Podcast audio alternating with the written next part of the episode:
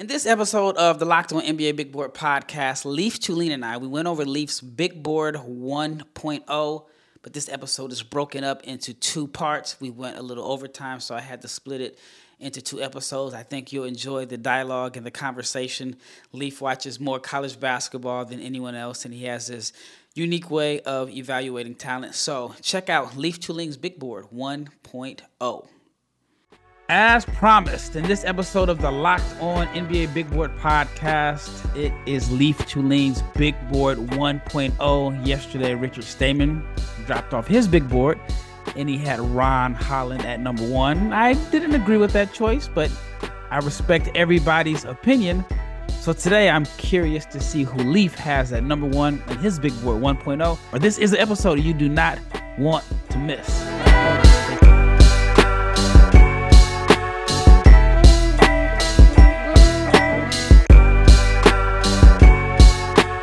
Big shout out to each and every person that has made the Locked On NBA Big Board podcast your first listen of the day.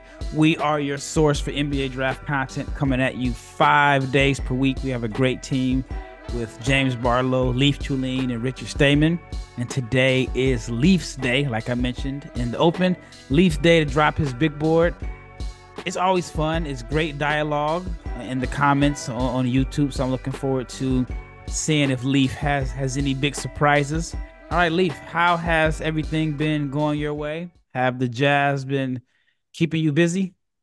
The Jazz have definitely been keeping me busy. I will be heading to the arena right after we finish this for for a little bit of statistics work on the road, but always enjoyable watching and covering NBA basketball and I've been having enough time to watch a lot of college hoops too. So I've been I've been busy. Uh, sleep schedule is messed up from watching the Australian Open, but I'm I'm doing well. Eager for this episode. All right. So let's get started.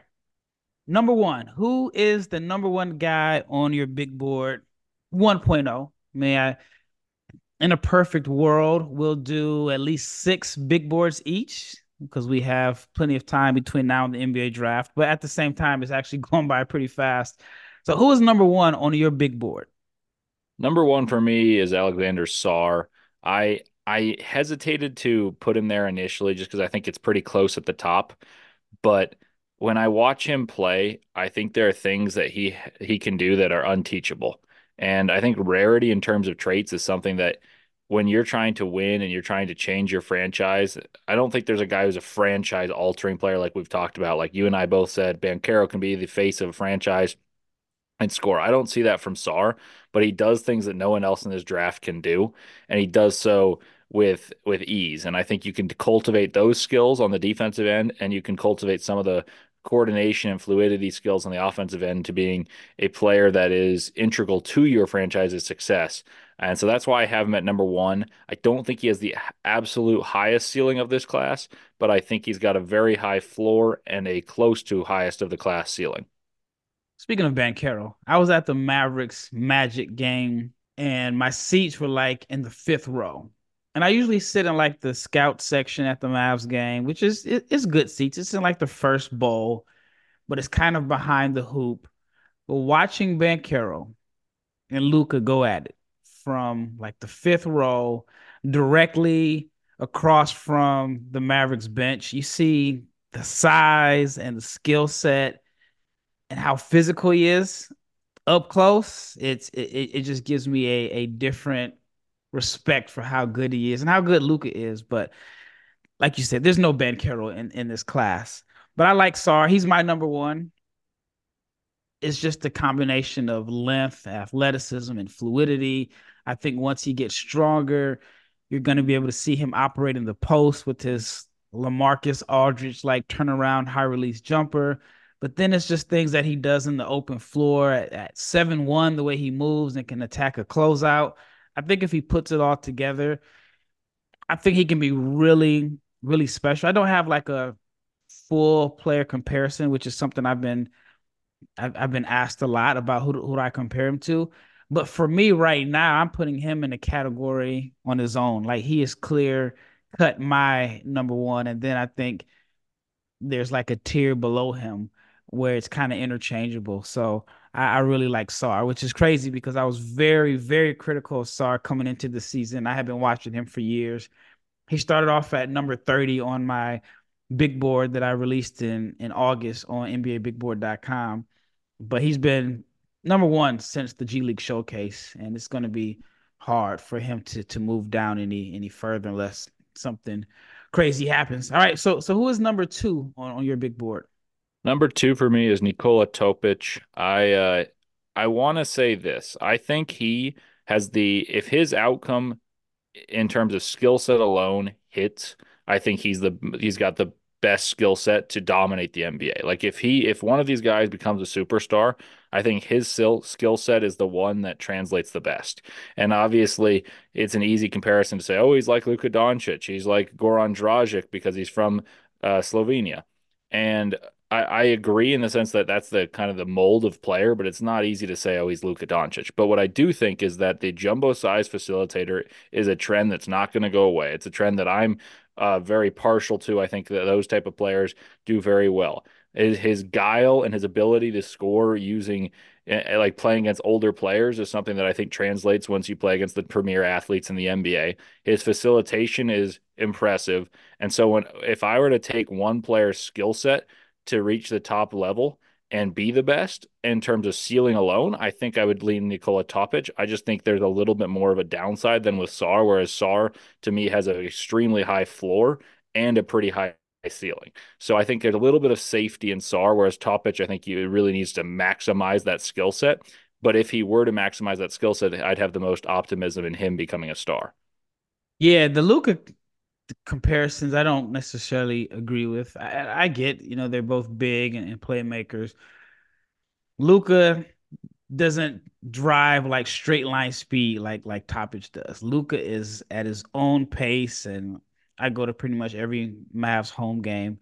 I mean, he plays literally at his own pace, slow, very, very crafty. While Topic is a guy, he gets a screen and, and it is straight downhill. But he is an excellent finisher around the rim. And he's not like finishing above the rim. He has mastered angles. Well, I think Luka has mastered angles, but Luka, if he can't get the angle, he creates it with his strength and his shoulders, while Topic doesn't have the, the strength to do that. But my comparison all along has been Goran Dragic. Just with the straight line speed, he's bigger than Goran.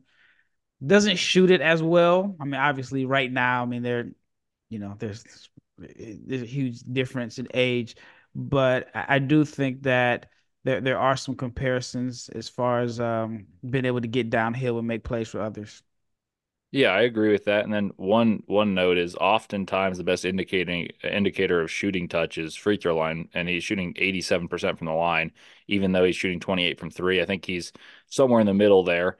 But uh, just to point that out is I, I, think the shot is something that I'm less concerned about because you can see he's able to put the ball in the hole from the free throw line. And the fact that he's able to see over defenses and facilitate is, something that is creating tremendous advantages for teammates. And in a league where offense is becoming king, like, yes, defense helps you, but offense is really what's winning right now. Uh, like a couple years ago, Kevin Durant's Warriors team were, were blowing teams out of the water in terms of offensive efficiency. If they came into the NBA today, they'd be in eighth place in terms of points per possession. So that talks about just the general uh, need for offense. I think he's the one who can elevate your offense most of anyone in this class, which is, I think, more important at this rate than being a two way player, which is the other concern about him being not a great athlete, which I think is slightly unfair just because of um, the old cliche about European players that has slightly become less true, but it's still believed by many. Yeah, I think, I think he has the speed, the blow by speed to get into the paint, and you give him a ball screen, and once he gets downhill and a paint touch, he creates all types of, of havoc there. So, I'm I'm high on him. It's crazy. I just watched him play last year. I think I mentioned it in the last episode, but in Utah when I was at um, Basketball Without Borders All Star Weekend, he was there, but he was not like the guy. Like the guy that everyone was raving about was Buzelis, Miles Buzelis, who won MVP. But Elliot Cadeau was the guy that stood out. But ever since then, once he got back to Europe and in the next generation tournaments and the play over the summer for the Serbian national team, I mean, it's it's been going up, up, up quick question. If his role is scaled down significantly playing for Red Star, how do you think that would impact his draft stock? I don't know if it's going to impact it a ton just because this class doesn't have too many players that possess a ceiling like he does. Um, if it were to all hit, but obviously Luka dominated at Madrid, and so if if you're likening him to a guy that that you want to change your franchise with, uh, and he's not doing it at the European level, maybe there is some hesitancy. But I just don't think there's other candidates at the top that really dissuade you from taking him high, even if he does play a slightly smaller role at a better basketball team. Yeah, I'm. It's very rare for me to say something won't ever happen again, but I, I honestly believe we will never see a teenager lead his team to the EuroLeague championship like we saw with Luka. Like I don't I mean like Victor didn't do it. He didn't win a championship in the French league because they lost to a EuroLeague team that didn't win the EuroLeague championship. But what Luka did his his last year at Madrid was was incredible, and I don't think it will ever ever happen again. All right, when we return, we'll find out who is number three on Leifs list. All right, before we get into the second segment, let's talk about Prize Picks because Prize Picks is the largest daily fantasy sports platform in North America, and it is also the easiest and the most exciting way to play daily fantasy sports because you don't have to battle thousands of different players and pros and sharks. It is just you versus the projected numbers. All you have to do is pick two to six players and you're just going against the numbers. And with basketball season in full swing, you can now pick combo projections across multiple leagues.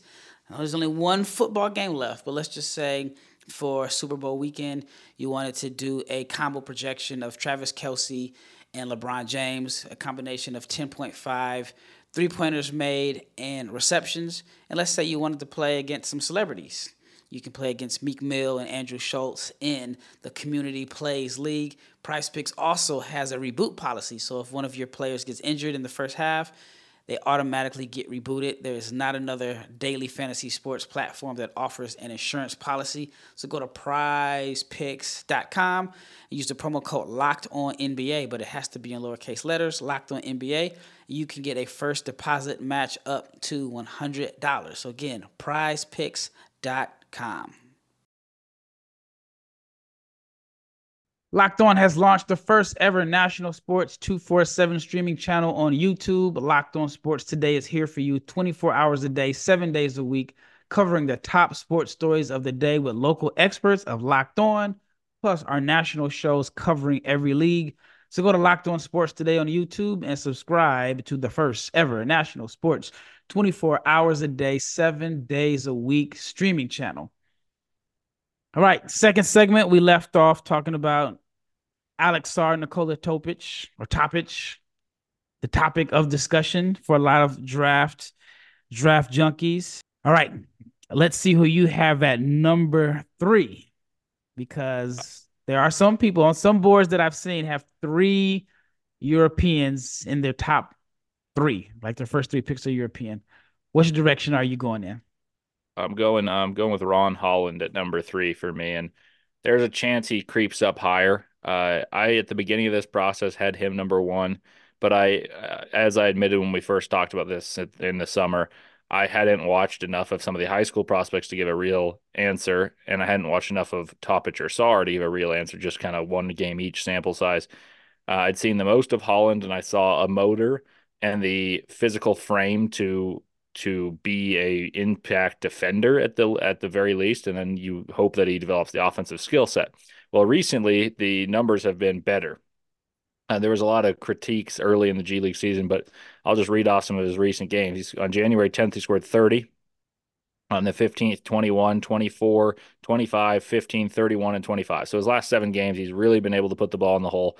And for the most part, pretty decent efficiency. Like you can nitpick and say, oh, he had a six of 17 game in there and he shot 0 of 4 from three in that. But most of these, he's been able to put it together and score the basketball fairly efficiently, getting to the rim, putting pressure on the rack, getting free throws, uh, competing on defense, grabbing rebounds. And I've been impressed with distributing assists a few times. He had eight assists in one of those games. And like I said, the main allure is the body type and motor, um, because you knew at the very, very least that those were going to going to hit. Um, and if he can put together offense and make himself more of an offensive weapon, uh, that I think his upside is pretty high. I do hesitate to say, oh, this is the type of guy that you turn the keys over to. I don't necessarily think that's the case, but you, you evaluate him compared to the competition, and I think he's got a skill set that's above most of the players that that are in this draft class. Okay, that's fair. How much do you value winning? Because I, I feel like, and I've discussed it with, with other hosts, that the Ignite prospects aren't judged by winning at all. And it's the only league in the world where they're not judged by wins and losses. You can put up numbers and not have to win games, and it's not held against you. If it's on a high school level, nope. You you if it's on the college level, no. And in the NBA, you get a small window because they say the team is rebuilding and that's why the ignite prospects are difficult for me to to gauge, especially the ones that like the high usage guys. Because if you just look at the numbers, their numbers are always good. Like if you're the guy that the ignite has like has um I guess kind of made the the face of their program that year. Everybody's numbers have been very good. From Jaden Hardy, I mean, you even look at like Michael Foster, his numbers were good. Jalen Green. But it's just weird to me. Like it's it's just really weird that I feel like I'm one of the few that that looks at the, the wins and losses and where the points are coming from, how they're coming when I judge Ignite players. Uh, I would say the first year of Ignite, I, I did think about that frequently. And I'll, I'll give an example. I thought that Jalen Green, like everyone was like, oh, Jalen Green could be the number one. It's him or Cade and his numbers aren't that good and they're not winning. So it was like a it's a double like edge sword of that if he's not doing great and they're not winning but then when when other players have scored well and they're not winning it now becomes a bigger thing it's like oh it's empty calorie and it felt like that one held more punch than the the lack of efficiency and losing did um so i i I've played that same game for Jaden Hardy. I was like, well, you know what? I don't really care that his efficiency numbers aren't great. It's because he's forced to scoring against grown men as an 18 year old. Um, so in this case, I think it's it doesn't bother me a ton just because I've become accustomed to it. But I think initially I was bothered by the lack of winning. Uh, for instance, I didn't have Markelle Fultz number one. Um, and a lot of it was I didn't think he was winning. Like Lonzo Ball was in the same conference and he moved the needle more for me. I had Jayson Tatum number one that year just because he was doing a lot for a really good team. Um, so I I do tend to agree with you in that sense, but I've become accustomed and maybe a bit desensitized to the G League Ignite not winning just because they're playing against established teams of grown men, players that have played in the NBA and I don't expect them to win. So I just look for flashes of talent, and I don't know if that's necessarily good or bad. And it's been a mixed bag of results for G League Ignite players throughout the NBA in the early years of that program. Yeah, and that's fair. My, I guess my issue with college players are a college player that's not on a winning team doesn't have other projected first round picks on his team. So you look at Markelle Fultz I think the year he came, Marquese Chriss and Dejounte Murray left earlier than expected. And I, I guess I'm a, I imagine he signed up to go to Washington to play with those guys.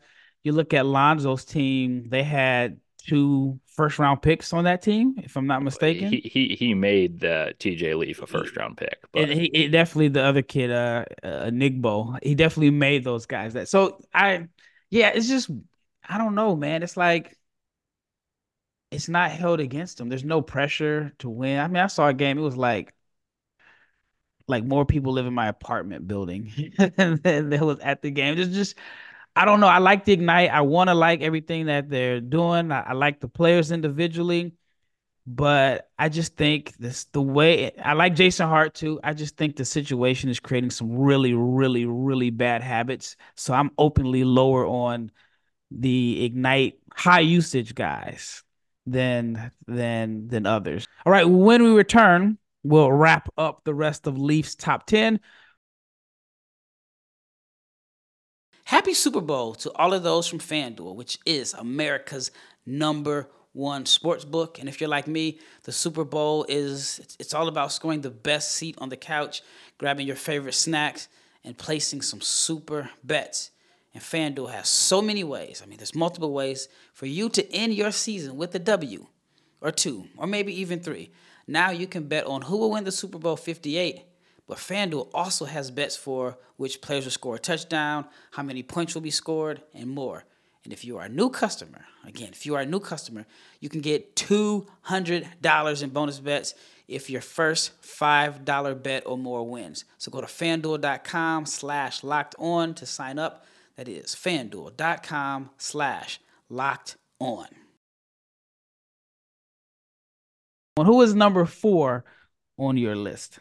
I'm going to go with back to Europe with Zaccharie Risacher. Um, he's a player that I will admit I haven't watched as much of compared to the rest of the 10 prospects, but his skill set intrigues me. At the very least, he's an excellent shooter. He's got size, and I think he's more fluid with the basketball than some of those players that have been in his uh, archetype before. Uh, many players, like I've seen many sources cite him as someone you could compare to Michael Porter Jr. Mm-hmm. And I don't I don't know if I agree with necessarily like the prospect evaluation of one to one because Michael Porter Jr. before he hurt his back was had the ball in his hands. But in the NBA, he's a three he's a three and D who early in his career was not good defensively whatsoever. Is an excellent catch and shoot guy, and he's got more size than most three and Ds, even though um, that that they're becoming bigger and bigger. But he's he's one of the tallest ones, and he's one of the best, most effective shooters off the catch and he's got ability to dribble. I think Reese is even a better dribbler and maybe a creator than Michael Porter Jr. Um, and I, it's hard to say he's that good of a shooter. Uh, I'm not saying he's he's as good a creator for himself. I think he's better for others uh, in terms of the way he dribbles and into okay. the paint he creates for others. I, yeah. I, don't think he's as good a scorer as Michael Porter Jr. Yeah, he's a better uh, ball uh, mover for sure. And and I think that there's a chance he can be a secondary playmaker because of that. I don't think he's going to be your lead scorer, but in this draft class, you got to look at what who else is there. And I don't think his ceiling's as high as some others, but I think his floor is far higher than others because of his skill set that fits beautifully into the NBA. Like shooting is is at, coming at a premium right now. He's an excellent shooter, and he's got significant size and defensively. The traits aren't something that I'm like wowed by, but they're certainly not a deterrent for picking him, which is often the case when you're like, oh, it's a good shooter from Europe. And and in this case, I don't see it that way. One of the things that I've grown to really appreciate about Risacher, because I was critical on him, and just because I've been watching him since 2021, I think right now the role that he's playing for his team is the role that he's going to play in the NBA.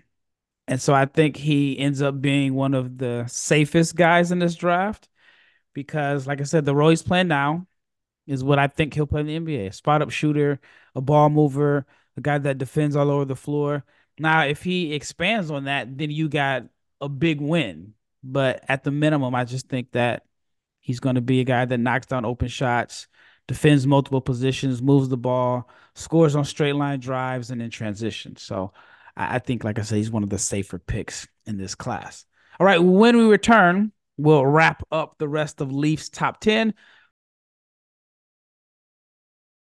Happy Super Bowl to all of those from FanDuel, which is America's number one sports book. And if you're like me, the Super Bowl is it's, all about scoring the best seat on the couch, grabbing your favorite snacks, and placing some super bets. And FanDuel has so many ways. I mean, there's multiple ways for you to end your season with a W or two or maybe even three. Now you can bet on who will win the Super Bowl 58, but FanDuel also has bets for which players will score a touchdown, how many points will be scored, and more. And if you are a new customer, again, if you are a new customer, you can get $200 in bonus bets if your first $5 bet or more wins. So go to fanduel.com slash locked on to sign up. That is fanduel.com slash locked on. All right, last segment. We only at four. So who is number five on your list? This one might come as a little bit of a surprise, but I'm going with Cody Williams. I, wouldn't say it's a surprise. I've seen him at one on some boards. I know Richard just had him at number 10. I'm, I'm not surprised by it, but I guess it's kind of in the middle because Tristan Peak had him at number one, Richard had him at 10, 10 so you put him at five is in the middle. So I had him at four up when when you first started asking me about making a board, and then I watched a little more Risacher and a little more Williams, and and I think that that's one I could very easily change uh, multiple times throughout this process. Uh, Cody Williams is an interesting read because in theory, I really love what he presents. I think a lot of people that are elevating him are looking at what his brother's doing, and mm. then they say, "Oh, he can do that too," because his brother was a late bloomer from three. His brother was a late bloomer in terms of his pick and roll uh, abilities, and what and when he came on, well, Cody Williams is being evaluated as a freshman versus Jalen Williams as a junior, and I, I think you have to evaluate what you're seeing. So uh, it depends the game for Cody Williams, and that's something that makes me a little nervous as a prospect. Uh, he is someone who can get to spots on the floor. He can elevate. He finds a way to score. He is a good defender at the collegiate level. He is a all right shooter in the sense that his numbers have been very good at times in the year on low volume but then you watch him and I'm not wowed by his his stroke. I do like his touch. I do like his ability to kind of glide to the middle. I don't think he's quite the explosive athlete his brother is um, off the ground. Um, and then and then I would say it's hard to tell with Colorado because they have a lot of guys that need the basketball in different places. Like KJ Simpson is their point guard, but he's more scoring oriented, which makes Cody Williams more of a creator. And it's hard to have that role as a freshman with a team that has multiple guys who need the basketball. So he's a difficult evaluation. I wouldn't be surprised if he moves up for me just because I like the upside more than I like most people. And as you know, if you've listened to this and, and Rafael knows from talking to me for two years, I like upside players, especially guys who are big ball handlers. So he's a he's a guy that whose archetype I like. Um, so I, am pretty high on him. I guess I thought it was higher than most people but uh, I think he could move up for me. I, but I'm just a little pessimistic about the role that he's playing for Tad Boyle's Colorado team, who hasn't had many one and done prospects. Yeah, was the last one? Chauncey Billups. That predates Tad Boyle, but yeah, yeah, yeah, yeah, definitely. But no, he's shooting the ball extremely well. That was like the biggest concern. The sample size is limited; is less than two threes per game, but he's at like fifty two percent he's shooting 57% from the floor, 58% if you want to round it up. The free throw shooting is at 71%, so it makes you wonder what is the more true indicator of his shooting touch. Is it the free throw shooting where he's average or the 52% from three? But again, it's a very low volume of attempts. It's, he's 13 for 25, which is great. He's making them. I, I, I do have a little bit of concern about his role but I think the role that he's playing now as a facilitator could actually fit him because you can play him next to a point guard that prefers to score and he can be the perfect complement. You can you can go down the list of scoring guards who may want some time off the ball. And a guy like Cody Williams allows them to, to move off the rock some. All right, we'll be back with part two of this episode. We covered Leifs top five, and in the next episode, we will cover prospects six through 10 on Leif Thulin's Big Board 1.0. Once again, it's Rafael Barlowe with Leif Thulin, and we are out of here.